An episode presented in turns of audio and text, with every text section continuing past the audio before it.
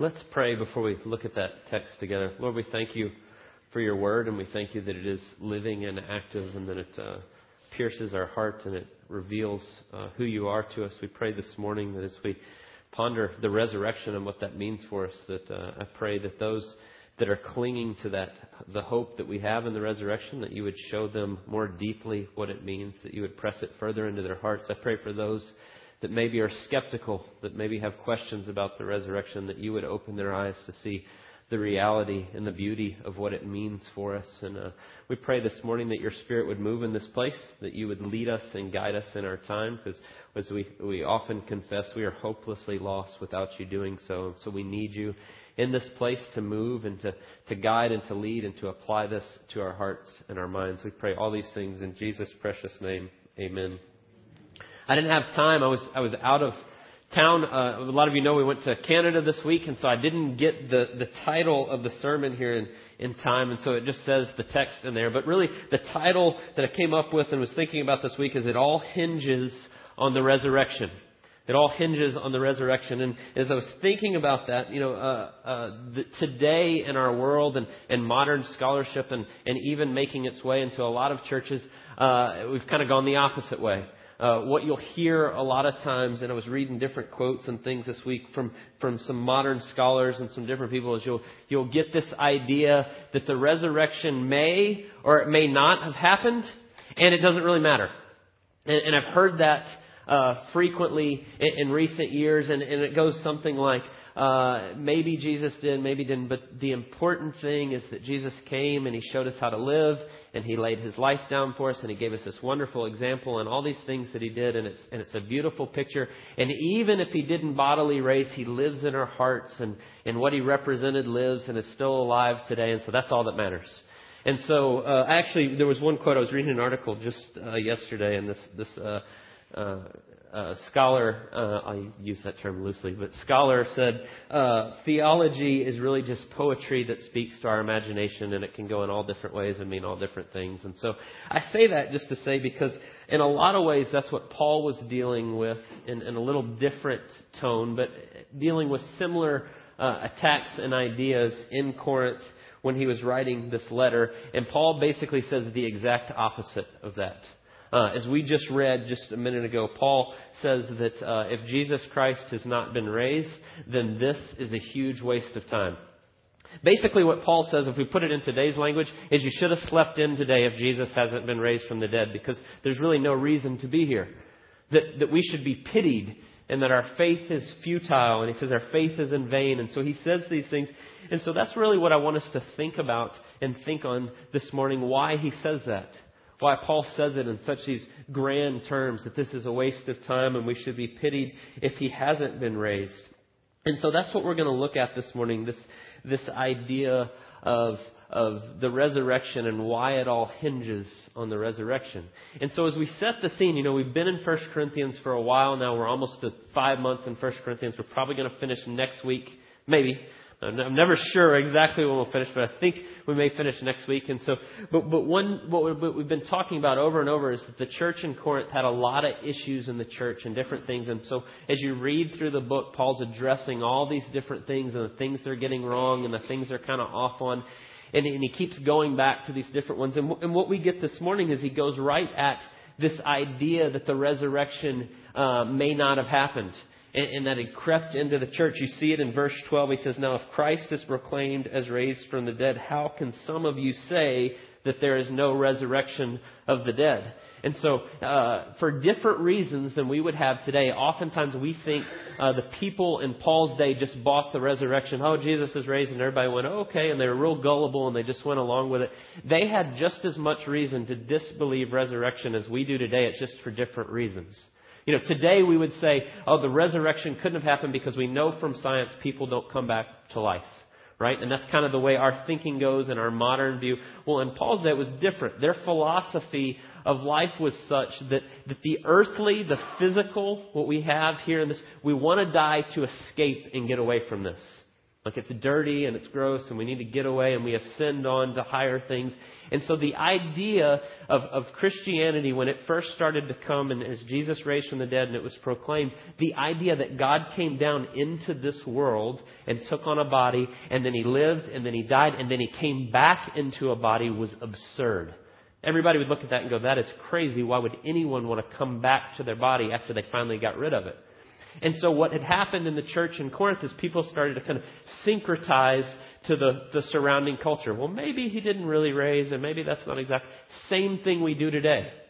We do it for different reasons today, but we go, well, maybe it didn't, and maybe, maybe did, maybe didn't, it doesn't matter.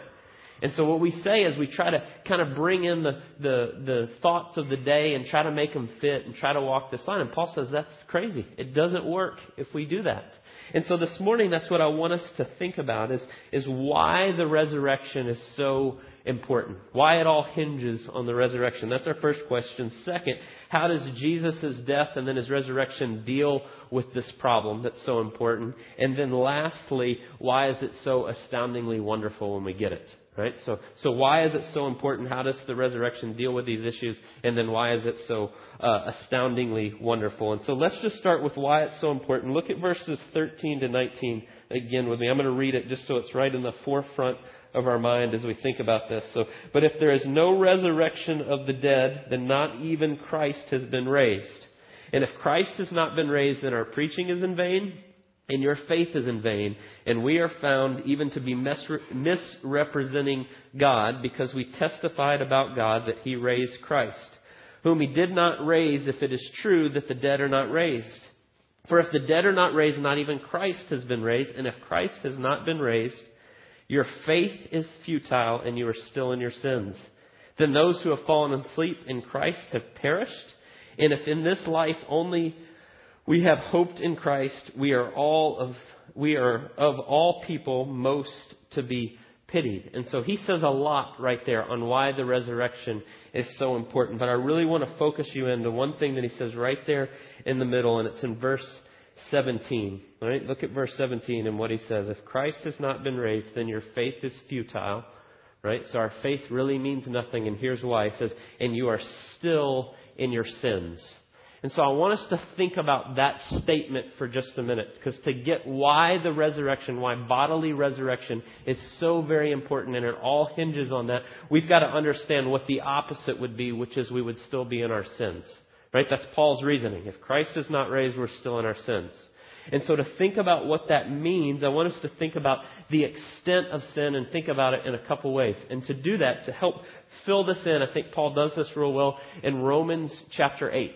And so if you'll keep your finger in 1 Corinthians 15 and just flip back. Romans is one book to the left. You're just going back, if you're using the Pew Bibles, like 10 pages. Just flipping back a couple pages.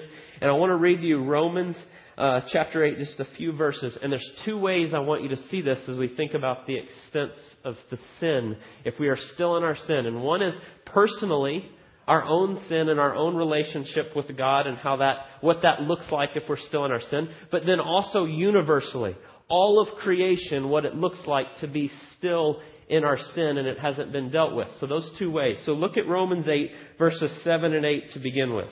For this personal side, just, just listen to what Paul says. For the mind that is set on the flesh is hostile to God. When Paul talks about being set on the flesh, he's talking about being in our sin. Right? Sin, and I've said this a lot, sin is ignoring God and the world that he created. And so to be in our flesh means that we're self-centered, we're focused on us, we're ignoring God. And so when Paul says that uh, for the mind that is set on the flesh is hostile to God, what he's really saying is for those that are still in their sin, you are hostile to God. And so he's explaining what it means to still be in our sin. And then he says, for it does not submit to God's law, indeed it cannot. Those who are in the flesh cannot please God. And so Paul says something huge here in what it means if we are still in our sins. And what, what he's telling us is, is that we are hostile to God. We are at odds with God, that we cannot please God, that things between our relationship and between us and God is completely and totally broken. It's, it's been uh, severed. And he says that's the picture that we have if we are still in our sins. And so the question becomes, why is that so important? Why does it all hang on the, the resurrection? And why is that so important? And, and we say this often, and I say this a lot, and the, and the picture is this, is that our deepest need and our highest calling in our life and what we are created for is to be in relationship with God. That's what you were made for. We've, we've been talking a lot lately about uh, the catechism questions that we put in the bulletin and the different things, and we always go back to the very first one is what is our only hope in life and death, and it is that we are not our own, we belong to God. We were made for God's glory. We were made to be in relationship to Him. We were made to focus and surround. Uh, everything orbits around Him. It's all about Him. That's the way you were made. And so what Paul's saying in Romans 8 and what the implication is in, in 1 Corinthians 15 is that if Christ has not been raised, you are in your sin and you are cut off from relationship with God. You can't have it. You're, you're at enmity with God. You're hostile to God. You cannot please God. You're completely separated. And so the picture that Paul's painting, when you put those two together, is that if Christ has not been raised, it's a really bleak picture for us. We have been cut off to, from God, and there's no way to get back. And so that's the picture that you see for us uh, personally, right? The personal part of that. It's detrimental to our being, right? If we are made to focus on God and then that's cut off, it's kind of like God is the power source, and the closer we get to Him, the more the fullness of life and joy and all the things that go with it. And the further we get away, the more it deteriorates and disintegrates. Right? And so what Paul's saying is if Christ has not been raised, then there's no hope of being restored and we're being cut off from it and things are unraveling. And so that's the picture, the personal part. But then look at Romans 8, look at verses 19 to 22, the universal part, all of creation. The effects of sin is so extensive. Listen to what he says. For the creation waits with eager longing for the revealing of the sons of God. For the creation was subjected to futility, not willingly, but because of him who subjected it in hope. That the creation itself will be set free from its bondage to corruption and attain the freedom of the glory of the children of God. For we know that the whole creation has been groaning together in the pains of childbirth until now. And so the picture I want to paint for you is it's not just about your personal relationship with God, although that is huge.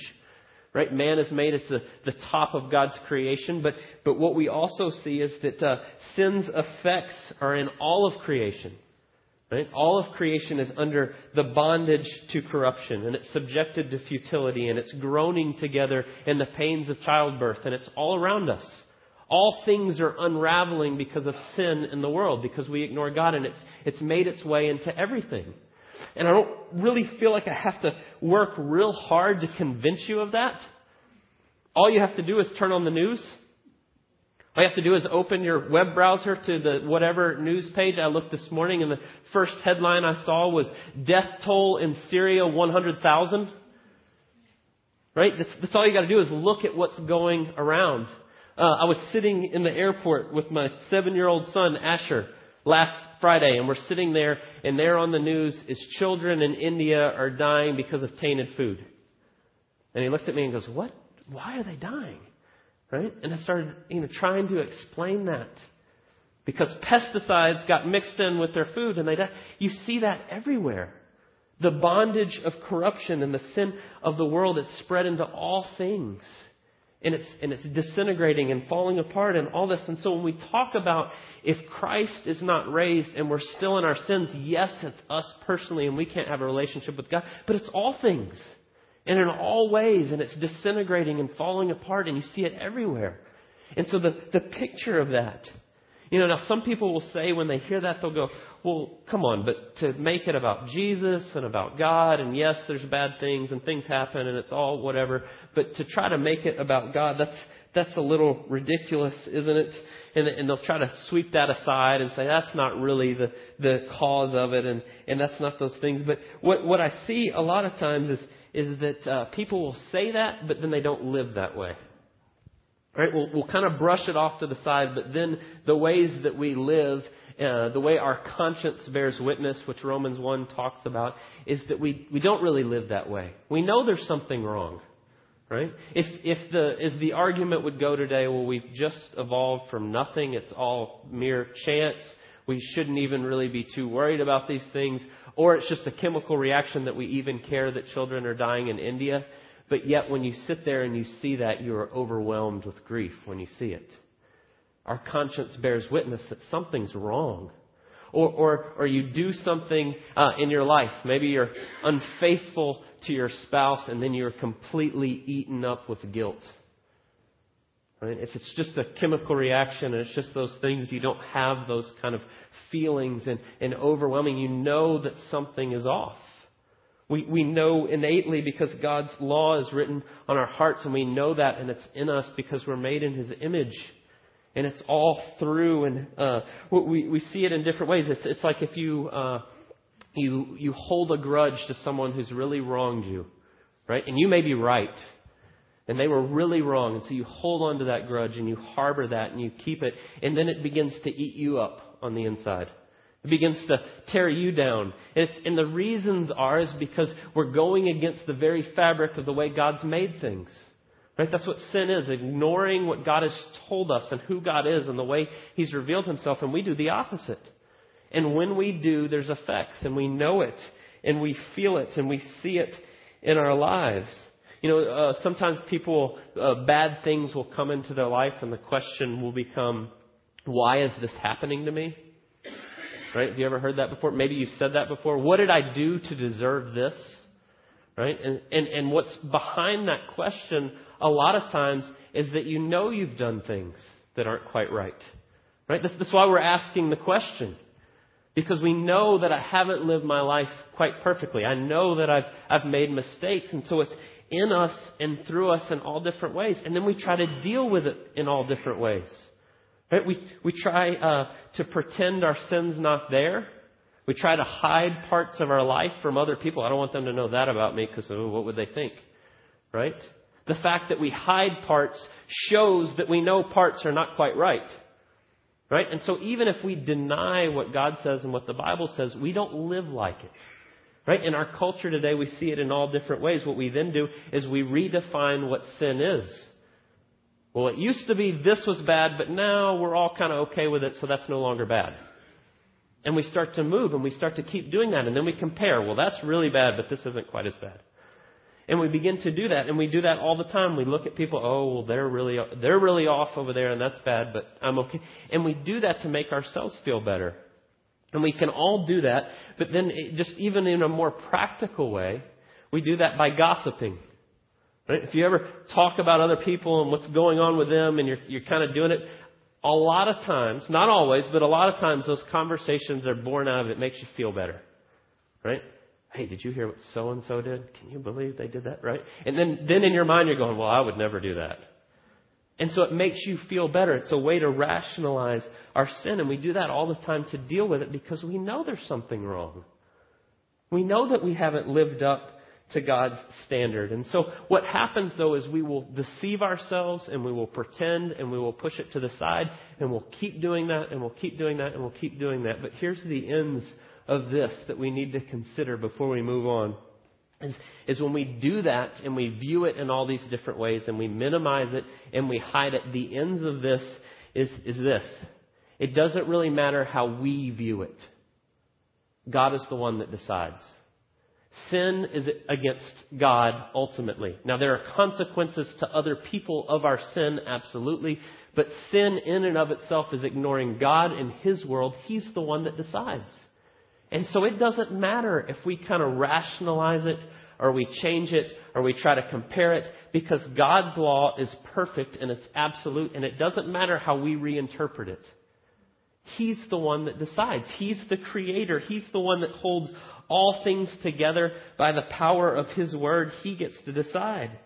And so that's the picture that we have when we start to consider the fullness of if we are left in our sin, if Christ is not raised, and there's no answer for it, we don't have anywhere to go. All we've got is these, these manufactured ways that we try to deal with it, but none of those get us out of it. That's the, the picture. Right? God's law is perfect. And even when we deceive ourselves into thinking that God's law is perfect, but God's justice is perfect, and so sin has to be dealt with. No matter how much we try to sidestep it, or rename it, or redirect it, or compare it, God's law is perfect, and so is His justice. And so when we think about that, I want you just to think about this for a second. When we consider sin and we ask questions, most everyone I think here would agree that, that murder is wrong. And so the question becomes, why is murder wrong? And, and you can ask the average person that, and maybe you think what, what your answer is. But biblically speaking, when we think about that, why is it wrong to kill? And the reason is God is the creator of life, and He has made man in His image, and He has said you don't do that. It's because God defines what that is, not what we think it is.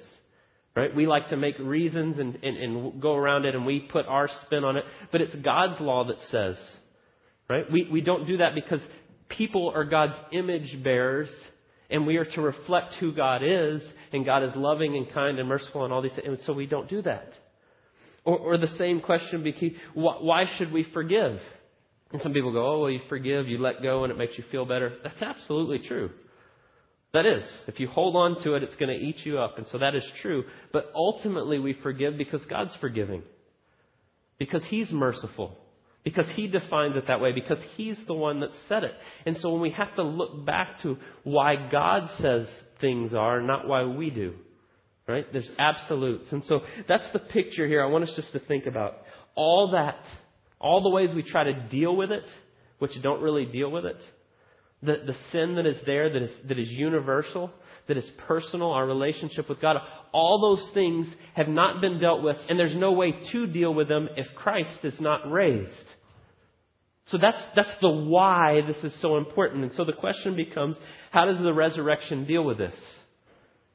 How does Jesus coming and living and dying and then being raised again deal with this? Look at verse 22. We're back to 1 Corinthians 15. You can flip back to 1 Corinthians 15, verse 22. For as in, as in Adam all die, so also in Christ shall all be made alive. Right? And so the, the picture is, biblically speaking, as we are all sinful. When we talk about the effects of sin, it's not those people over there these people over here. It's all of us. All in Adam, that is, all human beings. Sin is imparted, it comes down to us, it's imputed to us. That's the biblical word, which means we get it. When we're born, it's in us. We are born sinful, and it's in us, and that's all of us. And so, all in Adam, all humans are sinful, and so we all die because of our sin. The wages of sin is death, that's all of us. Right? And so that's what Paul is saying there in verse 22. For as in Adam all die. But then he says, so also in Christ shall all be made alive. And this is where we're coming to the importance of the resurrection and how it answers this question. Right? That Christ has to come and he comes in and he takes on humanity. Every single one of us has sinned. Every single one of us is not measured up and we know it. And then Christ says, I will come in and I will take on skin and I will come in to take on the fullness of humanity and I will walk through this life and I will do it perfectly. I will stop the cycle. I'll keep it from going on and I'll, and I'll change everything. Right? And so when Christ does that and he comes in and he lives this perfect life, he keeps God's law perfectly. He loves God perfect. He loves people perfectly. He does it all perfectly. And then he willingly says, I will go to the cross and I will lay down. I will take the wages of sin, but I'll take the wages of your sin upon myself and I'll do it for you. That's the heart of the gospel. And so Jesus comes and he does that. And, and, and what we do as sinful humanity is we kill him. We decide to hang him on a cross and, and, and uh, persecute him for a bunch of things that he didn't do, and we kill him. And then what happens, though, in the resurrection? And this is where we're getting to why it's so important. God reverses our mistaken sentence on Jesus. He says, No, that's not right and he raises Jesus from the dead, and in doing so, he says, This sacrifice that is made on your behalf is now accepted, and sin has been dealt with. And so there's the picture of why the resurrection is so very important, why it all hinges on the resurrection, because without it, sin hasn't been dealt with. We're still in our sins and we have no hope. And so when we try to kind of push it off to, well, it doesn't really matter if Jesus was raised from the dead. That is a lie from the pits of hell. That's what God wants. That's what, I'm sorry, that's what Satan wants to trick people into believing, oh, it's not really that important. You just follow Jesus' example. If you follow Jesus' example, guess what? That's just going to reveal how sinful you are because you can't do it. And then you're still stuck.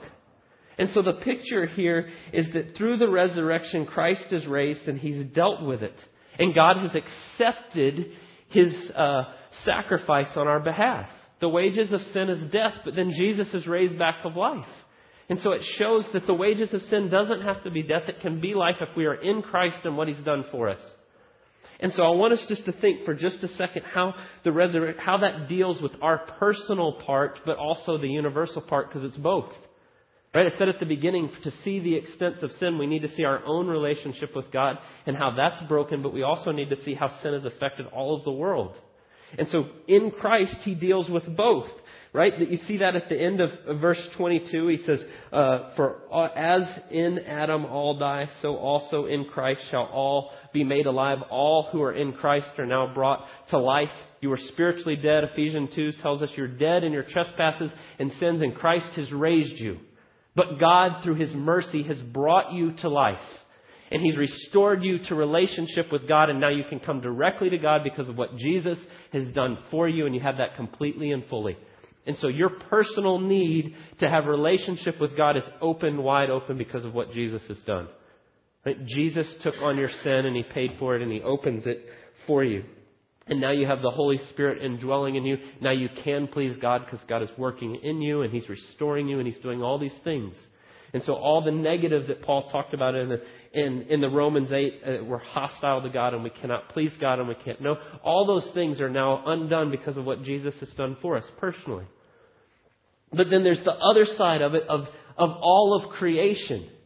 Right? I want you to think about this why Christ comes in bodily and is raised bodily and comes back into this life, earthly, into it as a body. It's because God is saying, I'm going to redeem all of it. Yes, I want relationship with you. Yes, I want to restore you to God, but I'm coming for all my creation. Not just people. I'm going to take all of it. Look at verses 24 to 28. Then comes the end when he delivers the kingdom to God the Father after destroying every rule and every authority and every power, for he must reign until he has put all his enemies under his feet. The last enemy to be destroyed is death, for God has put all things in subjection under his feet. But when it says all things are put in subjection, it is plain that he is accepted who put all things in subjection under him. When all things are subjected to him, when the Son himself will also be subjected to him, who put all things in subjection under him, that God may be all in all. When Christ came and resurrected, it was the first fruits. It was the beginning that showing that God's coming back for all of it. He comes back bodily into this earth and in this life in a body, in a resurrected physical body. Right? Thomas, touch me. Feel that I'm real. I'm not just a figment. I'm a real physical body as Christ is raised. And what God is showing us and teaching us is that He's coming for all of it. All of His world. He's going to redeem all of creation and bring it all perfectly together. And it's not just the effects of us. You know, sometimes we think of it as our physical, our, our souls will be plucked out and we'll be flown off to heaven and it'll just be us with God. Right? But it's Jesus by coming bodily and then being raised bodily says, no, no, no, I'm coming for all of it. I'm not leaving any of it undone. I'm coming to take every bit of it. And actually, we're going to, we're going to look at that next week on our bodies and what that looks like and, and why it's all of it. And so what we get is Jesus deals with every part of it. The universal and the personal. All of creation and us and uh, our relationship. And so that brings us just real briefly to the last part of, of why this is so astoundingly beautiful when we get what God has done in Christ. Yes, it's our relationship, the personal. And I want you just to think about that for a minute because so often we try to hide our sin and we try to rename it and we try to downplay it and we try to compare it talk about other people's sin. We do all these things to try to get around it. But in Christ and His resurrection, He says, No, I've done it. I've done all of it. You don't have to rename it. You don't have to pretend. You confess your sins and I forgive you completely and totally and it's done. God says, I love you as much as I will ever love you when you are in Christ. This moment you put your faith, He's got you completely. And all those ways that we try to deal with it and pretend like it's not there are wiped out. He says, you don't have to do that anymore. You can put your faith in me completely and you don't have to go through all those things because he's got you and the proof is the resurrection. That's the proof that God's accepted Christ's sacrifice so you don't have to do all those other things. You've now got him. You put your faith in him and you look to Jesus and that's it. And so God loves you today as if you are in Christ and you've put your faith in him, God loves you today as much as he's ever going to love you, which is completely and fully because of Christ and what he's done. But there's also the universal part. You know, right at the beginning, what Paul says is if, if, if he hasn't been raised, we're to be pitied, and those that have fallen asleep have perished, and there's no hope. Right? That's what he says at the beginning. He says there's no hope for any of us if Christ hasn't been raised. But since he has, what that means is there is a hope that is so much greater than anything you can possibly imagine. He's undone it and he's shown us, and the resurrection is the proof that he's coming to redeem all things. He's going to set it all right completely and totally, and the resurrection's the proof. It's just the beginning. It's just the very beginning part that he says, Look, look what I'm going to do. I'm coming to redeem all of it. And so the, the effects of sin, and when we see those things and we see what's going on in the world, the resurrection shows us that God has not forgotten and that He's coming to reclaim all things. All things. Let's pray. Lord, we thank you. We thank you for the beauty of the power of the resurrection. We thank you that you loved us so much, even in our sins, that you were willing to come to us, that you were willing to come and live the life that we couldn't live and lay your life down for us, that you could redeem, that you could reclaim your good creation. And we thank you. We thank you for grace upon grace, the way that you just lavish us with your mercy, and we thank you for that. We pray this morning that as we just finish in our time, that we would, we would lift our voices, that we'd be overwhelmed by the beauty of the power of the resurrection and what you've done for us, that you are willing to lay your life down and that, that that sacrifice was accepted and that you are going to reclaim all things. We thank you for the glorious hope that we have that is in Christ and we pray it in His precious name. Amen.